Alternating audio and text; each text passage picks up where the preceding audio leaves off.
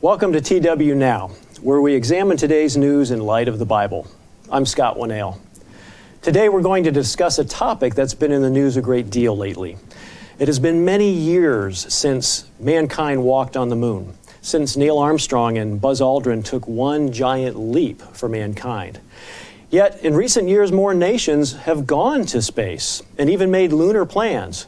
Russia, as a USSR, Japan, China, the European Space Agency, and India have all attempted moon landings using probes. Several nations now are planning manned missions to the moon within a decade. China and India are both spending a great deal of money and resources on space travel. Russia is updating its space flight capabilities, and private industry through Boeing, SpaceX, Blue Origin, and Virgin Galactic are also planning manned space flights in the near future.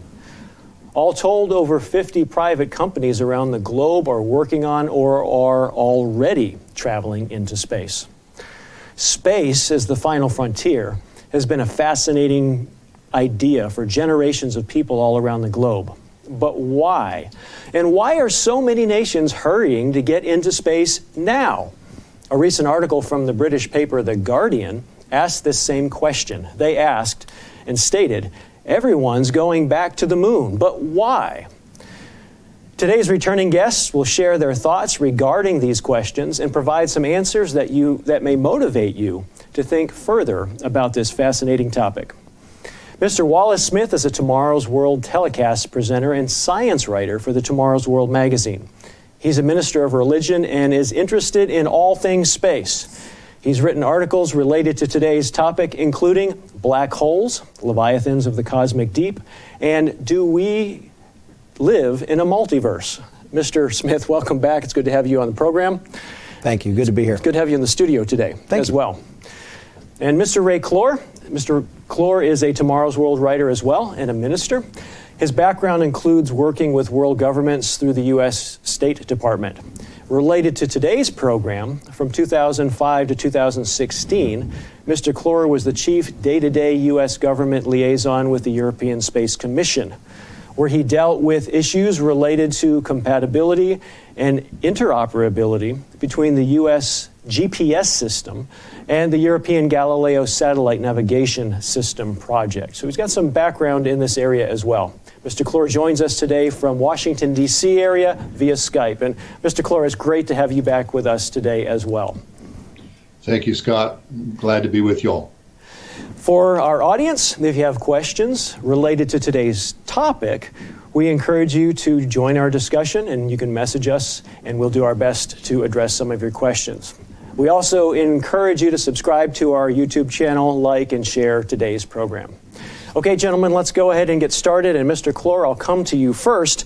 As we think about what's going on around the world related to space and the moon, why do nations spend so much money today and put in so much effort to go into space and even go into the moon and, and beyond? Why are nations doing this, Mr. Clore? I, think the, the first, uh, there's many reasons, but I think the first reason I would like to bring up is the military uh, aspect of things because space is the ultimate high ground. And historically, whoever has held the high ground uh, really has the advantage when it comes to conflicts. Uh, the United States has been using space uh, for many years uh, to improve our communication systems, in particular, the GPS system, as you mentioned, that I, I worked with for many years. Uh, GPS is, is used for um, the guidance systems uh, for uh, precision munitions, uh, smart bombs, uh, smart field artillery, uh, all sorts of things. And so we have those satellites up in orbit, and they do provide a service for civilians, of course, but its primary purpose was for military purposes. So I, I think when we talk about why are people getting into space, the first impetus, at least, was, was military. And I'm, I'm, sure there's many others, but perhaps Mr. Smith might want to uh, elaborate on some others. Sure. I know a big one also is profit. Man is motivated by money. And I'm not even saying that as a bad thing. I'm saying that we want to build better lives for ourselves. We like, I enjoy my iPhone. It's funny, I, I have my phone up here on the desk and I use it as a timer to know what time it is. I have it shaped like an old school clock with a regular analog face, but it's a digital reproduction of an analog face. I love being able to pick up my phone and contact virtually anybody in the world within moments. I love being able to see Mr. Clore here uh, from, from such a distance immediately, as handsome as he is there. Uh, I enjoy that. All of this is provided by this technology, and who doesn't want that? There's, there's money to be made in this business. It's a, it's a brand new, let's say it's not a brand new field, it's a field we're getting more and more comfortable with, but it's also a field in which we're learning we can do more and more with. So for those nations that have the ability, that have the support networks, that have the technology, have the access to individuals with enough education and enough expertise, it'd almost be ridiculous not to try to exploit this as we've exploited all the other environments that we have access to. Well, money, Mr. Clore. Um, you mentioned just a minute ago militarization issues. Yeah. Uh, actually, we didn't, we didn't really go into militarization, but using it for military purposes. I'm thinking of militarizing space too. But is there a fine line also between military applications and making money in space? There can be. Um, really, the biggest moneymaker historically has been communications satellites, boosting those uh, into orbit because everyone has their iPhone and they want to talk to each other all around the world, and that makes a lot of money. Um, of course, the military uses the communication satellites as well. And as you said, that there is a line between uh, commercial civilian use of things. I mean, people talk about the possibility of manufacturing uh, ultra spherical ball bearings in, in, low Earth orbit, or or growing you know d- different types of uh, drugs that would be ultra pure in, in a, a, low G environment. I mean, those are still a bit out there. They're not really developed completely yet. But um, but the militarization of space, where we might fight in space, yes, the United States, uh, for one nation at least, is planning uh, for the possibility of fighting in space. There are certain international treaties that prohibit this type of activity. And yet, we all know that uh, when it comes to the kind of uh, interests of nations, treaties won't necessarily stop an action if it's deemed in the vital national interest of a nation. Mm-hmm. Right. I would say it'd be a little unusual to say that pride doesn't play a role as well. I know we're talking about vast sums, you're talking about billions of dollars and such. But if you go back and look at the history of the race to the moon, we're talking about nations going back to the moon, how much of that was motivated, at least in, in the United States, by the fact that we didn't want the USSR to get there first. And I was a big fan of The Right Stuff when that came out. I don't know if you remember at least the, the movie The Right Stuff. And it was fascinating to see the lives of these astronauts, but I thought they did a wonderful job as well about displaying the politics of the time and how unsettling it was when the Russians and the communists and USSR would take one step before we did, take the next step before we did, and that that really pressed us to motivate. It really motivated us, and as Americans, at least those of us on this program, we're we're Americans in this particular program, and that's something in a national character. I know in the United States, and I'm sure elsewhere also, that you don't want to lose. You want to be the winner. You want to be the person who was first to do that. You want to be the person who was first to, to land and mine that asteroid. You want to be the first group to discover the actual oceans under the moon's, uh, the surface there around Jupiter. You want to be first. And I think it'd be you'd have to ignore human nature to say that doesn't play some kind of role. Surely it does. It it has to. I, I, certainly agree with that. Uh, national prestige was a big role in the, in the Russia U.S. space race to the moon. I, I, think I'd also like to add just one more thing that there are some people who are motivated to get into space because they want to preserve humanity, preserve the species. I'm thinking of Elon Musk. Uh, I think he wants to go to Mars uh, with the idea that okay, let's let's have a colony on Mars that's self-sufficient, so that if we get into some horrible war on Earth that destroys life, that the species will continue. Uh, I think that motivates some people, and especially if you're a billionaire and you're motivated that way, well, then um, SpaceX is doing a great job. They're building wonderful uh, boosters that are actually helping, you know, the space exploration program. But that, that seems to be one motivation behind his uh, desire to get into space is to preserve the species. Well, that actually leads me to another quick question here. Uh, so, colonizing space, preserving the species, sometimes even maybe starting this new society out there that's going to be bigger and better and greater and away from all the problems of the Earth. Is, is that a realistic thing? We go to space and, wow, we can just start something new and, and, and better. No, I don't think that's realistic. And I like to think I'm an optimist. I, am accused sometimes by my family of being a Pollyanna. Even my children, who aren't old enough to remember Pollyanna, uh, you know, can say dad can be somewhat of a Pollyanna. But that said, I don't think that's realistic. I think that one of the main problems with setting up colonies on Mars or the moon or in space orbiting around the Earth, any place we go, is that it's still us there. Is we haven't, we certainly haven't solved the problems of human nature, and where we go, we're going to take human nature. In fact, I have to credit Mr. Clore in terms of the bit of news that he brought up that, that I was unaware of, a first that we have in space. Uh, I don't know if Mr. Clore wants to tell us all about this glorious moment in space. Oh, go boy. I, apparently, I don't know if this is breaking news for some of you. We certainly haven't broken it, but the first crime uh, potentially has been committed in space. Looks like from they have space, that yes. from space. That's right. Uh, we have actually an article uh, here from Live Science to show you concerning uh, female astronaut who potentially is accused of, I, I, don't know the facts, whether she actually did or not, was trying to look into some sort of files in terms of a, on a personal matter that were inappropriate. Who knows if that's actually the case? I, I certainly don't want to be sued for any particular any particular claim that would be inappropriate. But in such a small way, whether that's true or not, that sort of headline, first crime in space, I feel as just mankind. We can't help but take our stories with us. And I feel like we've seen on Earth, we found the new world and so, what did the old world do? Essentially, import a great deal of the old world to the new. So much was new, but so much was old. I think the important things, frankly, were old, and that old part is human nature. Mm. yes, I've uh, I've read a lot of science fiction. I think many people have, and it's inspiring. Some of the stories uh, that you read about exploring the universe and that type of thing. But one of the underlying assumptions of all the science fiction that I've read is that we take our human nature with us. I mean, all the, the pride, the vanity, the anger, the wars, they all follow humanity out as they explore the galaxy. And at the same time, uh, humanity takes nobility and courage and purpose and, and, and, and good qualities as well.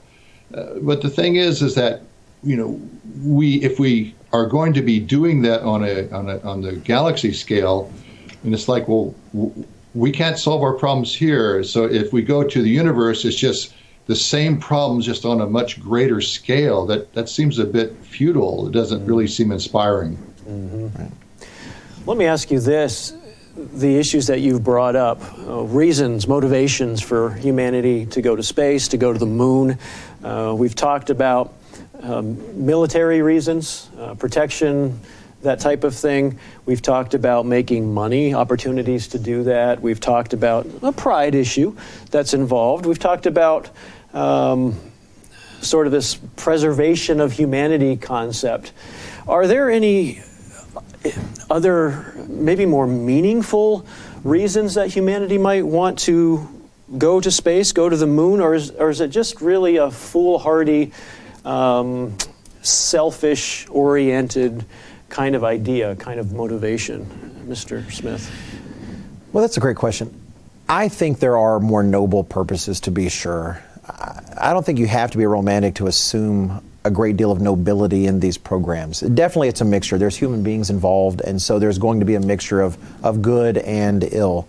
But absolutely, there's a desire to want to know to want to know what's out there. I was mentioning earlier in conversations that we were having that when I was a child, I would look up at the stars, I would see all of these places, and it would frustrate me because I knew enough to know there might be planets there, there might be different worlds, and that very likely by the end of my lifetime, I was not going to be able to visit them all. And I wanted to be able to see, I wanted to be able to explore, and wanted to know what could we do with life out there.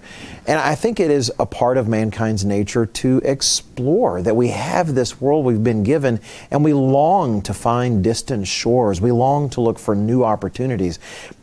And it would be wrong to write off all these efforts as simply an effort for money, though certainly for some it is, and not also see it as something that has its role to play in ennobling the human spirit, and I, I do believe that I do believe that it has that role as well. Mm-hmm.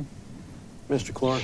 Yeah, I'd like to just build on that a little bit. Uh, the whole idea of curiosity. I mean that that's part of humanity. I mean, little children, you know, th- their full-time job is to learn about things. You know, they they grab stuff, they look at it, they they put it in their mouth, whether it's you know dirt or insects or you name it. They're, they're always learning. That's their job, and they're curious. And as long as we are curious, it keeps us young. I think. Uh, my my father-in-law recently died, but to the day he died, he was always curious, and it kept him young at heart. And so I think that there is that deep seated curiosity that, that God has built into human beings. And we look at the stars and we want to understand them. We want to know, well, what are they all about? What, what's out there? And, and if I could just even, you know, go to a, a verse in the Bible, is that in uh, Ecclesiastes 3.11, it states that God, who made everything, he has put eternity in the hearts of men. God did this. He put eternity. He gives us an understanding there's something out there in, in a great way. And so God has built that desire into the heart of man to des- to explore, to expand, and go out. It, it, as the Bible says, as, as Jesus said, uh, out of the heart the mouth speaks. And so if God has put eternity into our hearts, then at least some representatives of humanity will speak about that. They will want to grow. They will want to expand. They want to act on curiosity. And again, we understand that there's a certain balance in terms of resource use. Uh, you can't spend all of your money like going out, you know, and, and exploring and that type of thing, and ignore the problems that you have here. But I think there is that deep-seated curiosity, that deep-seated longing that God has put into our hearts because he's put eternity into our hearts and we want to expand and grow. Right. I think we should be willing to separate the, the practical side, whether or not it's foolhardy, from the motivation to a certain extent.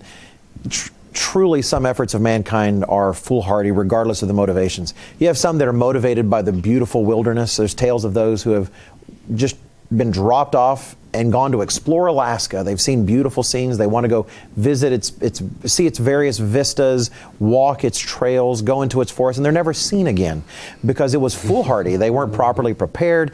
The world has not benefited from what they have done other than to have a story to relate on an internet program, you know, some other time. But the motivations, that desire, how can we criticize mankind for being motivated by wonder, for being stirred by the fact that there are greater things than He is in the world and the desire to want to be a part of them and to connect with them somehow? Mm-hmm. Just as the verse related by Mr. Clore said, I believe that's part of our warp and woof. It's part of our design to connect with something larger than us. And I feel that does motivate us, and I think I think that's commendable. I don't think it's something to be to be dismissed. Well, you make me think. You've done a lot of writing and presenting on the topic of evolution, as well. And you look at mankind versus maybe the next smartest creature underneath us, uh, to use uh, macroevolutionary concepts, maybe the chimpanzee or something. I don't look around and see chimpanzees exploring. There, there, there, seems to be quite a difference between the drives of, of animal creatures and humanity. Absolutely. There are scientists I, have read even recently, they're trying to find some semblances of what they would consider a religion amongst lower creatures. There's this particular tree they found uh, several, multiple chimpanzees would go to to throw a rock at for no seeming reason and saying, oh, it's the beginnings of worship. Look, they're throwing rocks at a tree. Regardless of such conclusions, it is a vast gulf. And the fact that we long to be amongst the stars, unless we can decode dolphin and suddenly discover that that's what they're talking about all day long as they wish they could go to the stars, there's this vast gulf between us and them, and that desire to be a part of that greater thing, mm-hmm. I do believe it helps to define us. Mr. Clore, any other thoughts about maybe underlying motivations, reasons why humanity seems to be drawn to the cosmos? Well, I, I think yes. Uh, the Bible is very clear that, that God has put this whole universe out there, and that if you look in the book of Hebrews, chapter 2, a very inspiring passage, it says that God has not put the world to come of which we speak in subjection to angels. But you know, he talks, he quotes a passage that King David uh, originally wrote. but basically, the conclusion is that you know God has put all things under mankind, and that is the, in the Greek is ta panta. It really means the whole universe. And the passage goes on to explain, well, we don't yet see all things put under mankind, but we do see Jesus, who is our the pioneer of our salvation.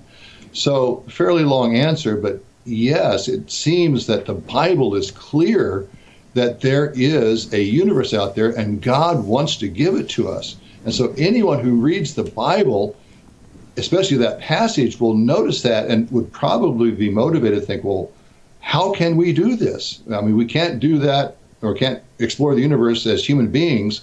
Uh, there's so many limitations on this physical flesh, but how is God going to do that? And again, it comes back to the wonder how is God going to do that? It's possible and it's there, and I think that's a motivating factor for people wanting to explore the universe. Well, that actually relates to a, a, similar kind of question we have from the audience. And the question relates to uh, let's see, do you think that God created the solar system, the universe, for humanity to explore and go into? Well, it's interesting. Did he create it for us to explore and go into now? I don't know that that's the, it would be a stretch to say that's the purpose of it now. If you look at how far we've been able to explore, even the Voyager, we've sent the Voyagers out, and now we have, I think both of them have finally crossed the heliosphere. It might just be one, I can't recall the pressures of being on live TV. But we have gone past what we consider the limits of the solar system, however, barely. But that is such a drop in the bucket. In fact, drop in the bucket is, is insufficient to describe how minuscule that is. I don't think that he's necessarily put these things out there for us to explore now for that purpose. Absolutely not uh, Mr. Clore was just talking about that. As an inheritance for us, yes, I do believe there's not a corner of the universe we wouldn't have access to in the future in terms of what God's purpose for us is. And when you look at the Bible, beginning with Genesis, He clearly makes us in His image and He puts the creation, in particular in the world, the earth, under our dominion. I do think it's right to think of that as a, as a taste, as a foretaste, mm-hmm. that there is a universe that we should expect to get to explore one day. So, did he make it for us? I think, like Mr. Clore highlighted, the Bible's sort of explicit that he did. The, mm-hmm. the all is made for us. But at this time, no, not yet. Let's talk about this a little bit more. What, do we have any other scriptural, biblical um, supports for the idea that uh, God has designed humanity for more than the earth, at least in the future? Well, there are several verses, particularly in Isaiah uh, chapter 40 and 44, about God stretching out the heavens. Um, and, and this is the same language that physicists use when they talk about uh, the three spatial dimensions being stretched out after the Big Bang. Of course, time is attached at every point along the space-time continuum because it's a qualitatively different um, different uh, dimension. But it's clear that God has made the universe specifically for mankind. The kind of laws that God made, the values, how they interact, how they are so precise. Uh, it, it it had to be made with the idea of having a safe and stable environment for humankind to grow up in. So it, it wasn't just by chance. I mean, that, that's clearly not the case about our universe. Um, but like I said, there's verses that talk about the heavens, that God stretched it out, and that at some point, maybe God will roll it back up and start something in the future. There's even something in Isaiah 65 about new heavens and, and new earth. So there are verses that talk about how God created the heavens and, and we are in that particular universe. Yeah, I think the Bible speaks as well, building on what what Mr. Clore just said, that the earth is a special place. Uh, the things that actually support life are here. If you look in Isaiah, it talks about how the earth wasn't made pointlessly. It was made to be inhabited. This planet was clearly made to be inhabited. Every place we've gone so far doesn't look all that habitable. And yet, exactly as has been highlighted, the Bible also makes it plain that we're going to inherit all of that. In the end of the, in the end of the whole book, you look at Revelation 21, it says we're going to inherit all things, which seems to imply that what may be in a state of not habitability right now, not it's not really inhabitable, that those things are going to change, that we're going to have the opportunity to do something with that. And I find it fascinating when you look at Genesis chapter 1, what you see is God taking a very uninhabitable circumstance and making it habitable and making it habitable for mankind. And this sense that perhaps we would get to participate with him to do the same thing mm-hmm. throughout the universe is is fascinating. To me, it's something that uh, it's easy to dwell on uh, maybe too long when I should be getting some of my other work done because it's, it's, it's such a situation that holds out such promise.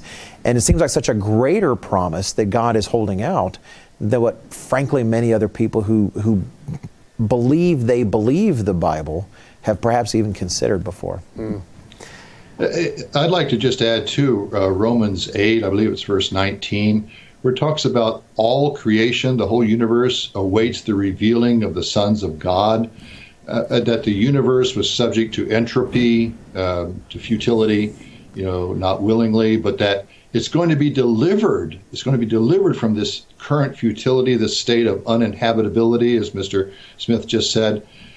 And it's going to be brought into a more joyful, bright future by the appearance and the revealing of the sons of God. So so this is a verse, a passage that very clearly shows that we have a role in helping beautify the universe. This universe was made so that human beings could have a, a, a real part in making it beautiful and joyful and happy. And, and it's one of the most inspiring uh, passages of Scripture that I know of. I, one of the analogies I like that Paul uses in that is that of a pregnant woman going through labor. And he mm-hmm. talks about how the, the universe, the creation, it's as if it's going through labor pains right now. It's going through that difficulty. And if you ask, at least I know if I asked my wife, that was not the most fun time in her life was going through that particular experience. And yet, as he says, that but then once the birth takes place, that all of that suffering is replaced with joy now that, that a new human being has been born into the world. And I know when I see footage coming back from our probes on Mars and our, our rovers and, and other places we've gone that seem so desolate, is exactly that passage that Mr. Clore just brought up in Romans that comes to my mind. That what I see is a world that is crying out mm-hmm. for what Paul describes as the revealing of the sons of God and that kind of deliverance. Mm-hmm. And uh, I agree, that's a remarkably inspiring passage. You make me think as well. Uh, we think about where God's throne is and where much of the angelic host resides today.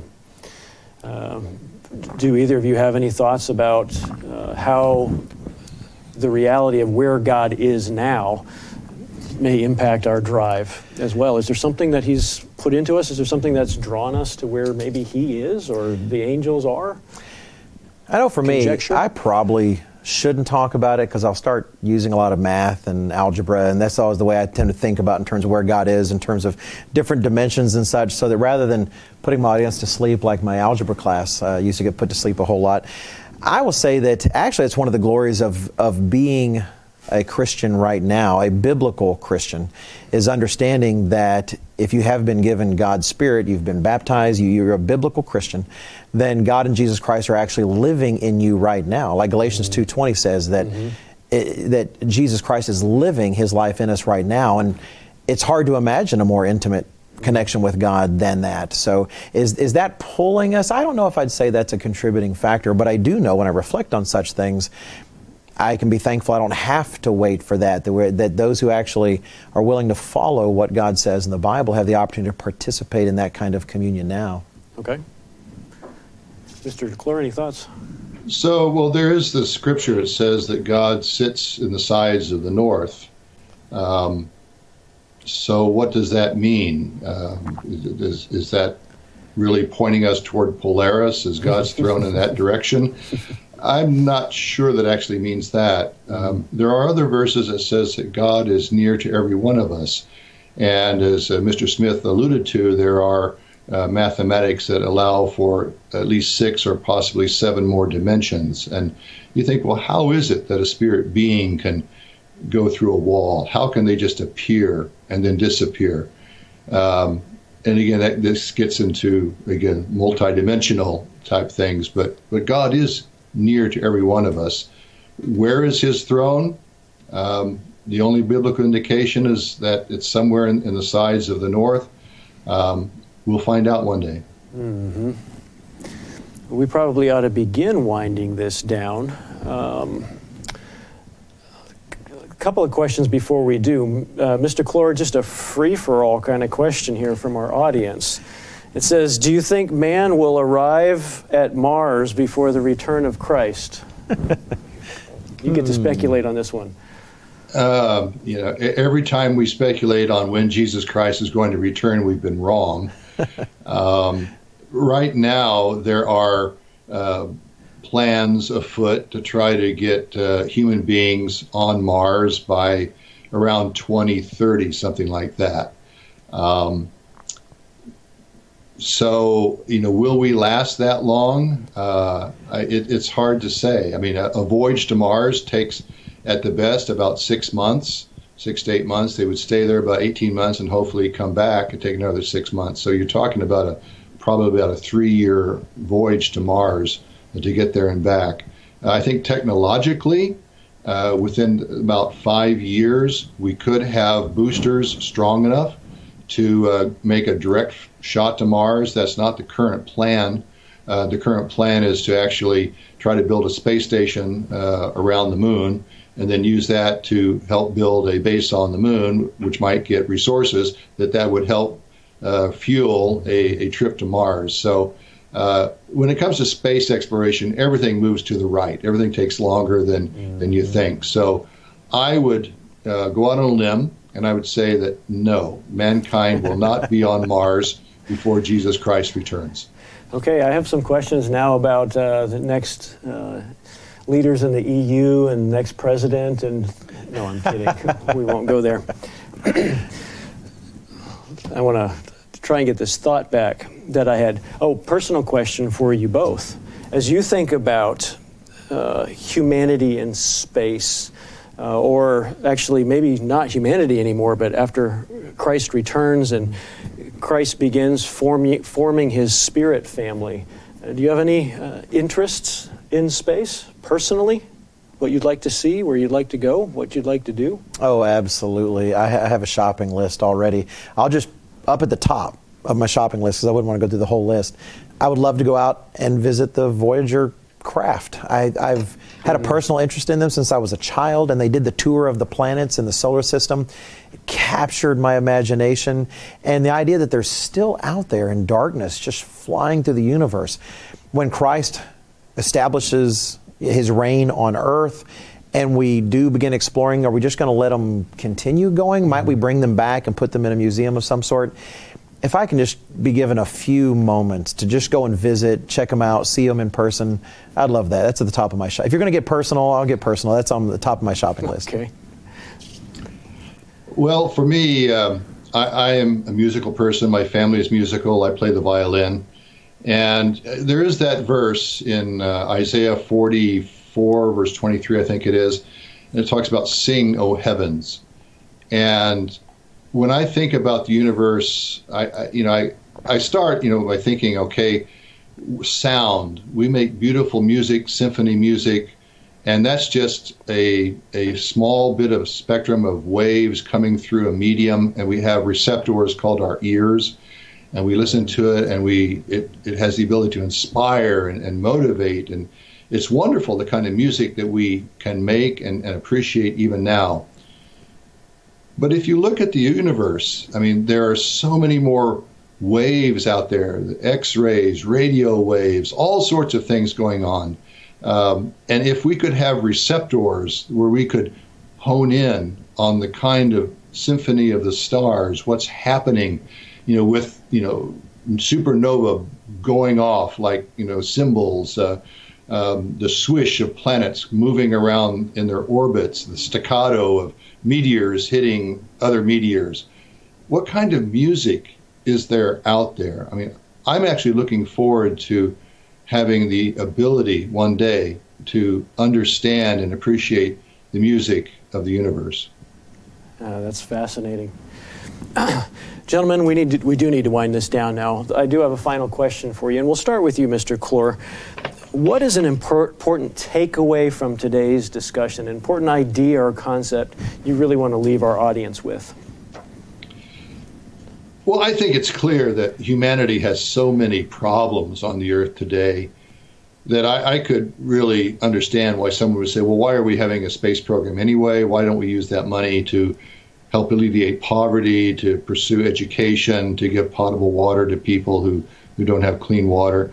And, and that, you know, I can understand why people wouldn't want to have a space program. Um, and I think also from a just a religious standpoint, I think we need to concentrate on, you know, changes in human nature uh, so that we can learn how to live in peace, have good relationships, good marriages, things like that. So I understand that particular viewpoint. However, for me, I think space programs respond to a broad need among human beings to act on our collective curiosity, our desire to explore, to expand, expand and understand. Because God has put eternity into our hearts. And I think we must act in appropriate, responsible ways on that largeness of heart that God has put into us. We are God's children. How can we not act on that largeness of heart, that eternity that God has put in us? Hmm. Thank you for those thoughts. Appreciate it. Mr. Smith. Well, thank you for asking. If you don't mind, I'm probably going to turn it into 1.2 takeaways. One being, I hope our viewers will consider the Tomorrow's World magazine. Uh, this last issue, Mr. Richard Ames actually wrote an article about the very topic we've been discussing in terms of what's going on with the space programs, what's ahead. And as the editor, I can't help but push it. And the article was written by my boss, so that makes a big difference, big difference as well. But in terms of a takeaway for the audience, the fact is, though most of the world is ignorant of it, we have an amazing purpose. We have a booklet about that too, Your Ultimate Destiny, and I hope hope our viewers will consider looking at that online.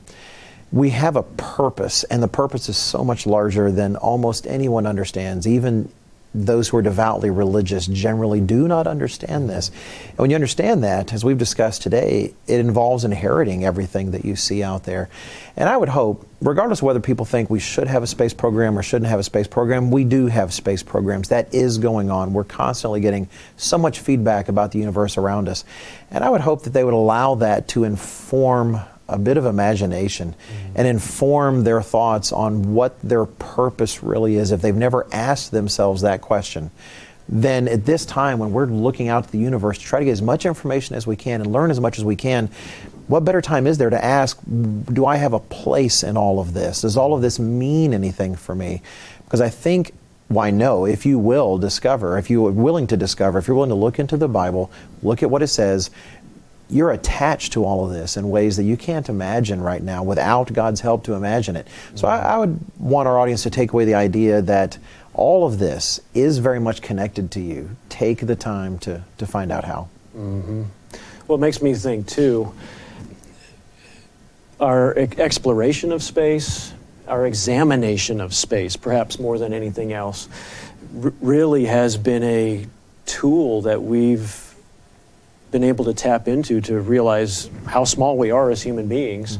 Uh, Sagan made those comments years ago, but he drew the wrong conclusion. He, he said, you know, we're just this blue speck out there. Uh, but what we've learned about the universe has really shown us that there seems to be a much bigger plan for us and where we fit into all things. And to me, that's exciting. Gentlemen, thank you both for being on the program today. Thank you for the time that you put in and for sharing your thoughts and your insights. I know it's a topic that you're both very interested in, as I am as well. Thank you. An increasing number of nations and corporations are going to space, as we've talked about, to the moon, planning to go to Mars. Part of the motivation for this effort is economic, part is selfish, part of it is in self defense. But there's also or at least there also seems to be, an underlying motivator or a group of motivators, like the desires to achieve, which we've talked about, the desire for a collective mission and a national focus that everyone is working toward. And there's a draw to the unknown, to the unreachability of space, a place where God's throne resides. Space is a place that humanity will visit, as we've talked about, after Christ's return and after human beings are changed into spirit beings part of our destiny really does lie or exist out there. The Bible tells us that space and everything in it was created by God and for a tremendous purpose. One day we'll find out the details of God's plan for space and our future role in it. Until that time, space and the moon promise to be both intriguing and turbulent if the headlines tell us what's ahead. To learn more about the incredible future of mankind and even mankind's future in the heavens, we encourage you to check out our booklet, Your Ultimate Destiny. You can read this, download it, or even listen to it online at tomorrowsworld.org. And t- to learn more about today's news and issues in light of the Bible, we encourage you to tune in each week to TW Now. Next week, we plan to discuss Christianity's pagan past. You won't want to miss our fascinating discussion. Again, we invite you to be sure to subscribe to our YouTube channel, like, and share today's program, and we look forward to seeing you again next week here on TW Now.